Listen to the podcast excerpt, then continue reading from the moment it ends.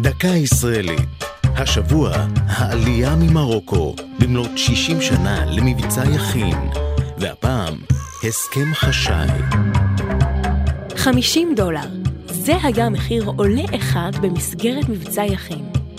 הסכם חשאי שנרקם ב-1961 בין ממשלת ישראל למלך חסן השני, הוביל להעלאת 80 אלף מיהודי מרוקו ארצה.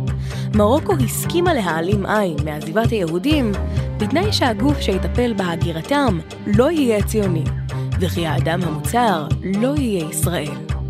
בתמורה שילמה ישראל את הכופר הנדרש, 30 מיליון דולר. המבצע שהחל בסוף נובמבר 61 ונמשך כשלוש שנים, השלים את מבצעי העלייה החשאיים שקדמו לו, ושהסתיימו באסון טביעת הספינה אגוז בראשית אותה שנה.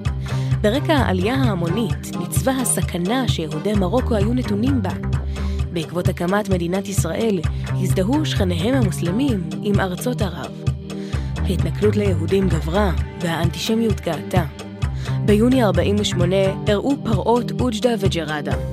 במשך מספר ימים אספסוף זועם, חמוש בסכינים וגרזינים, טבח 42 מיהודי הערים בצפון מזרח מרוקו. היה זה הקש ששבר את גב הגמל.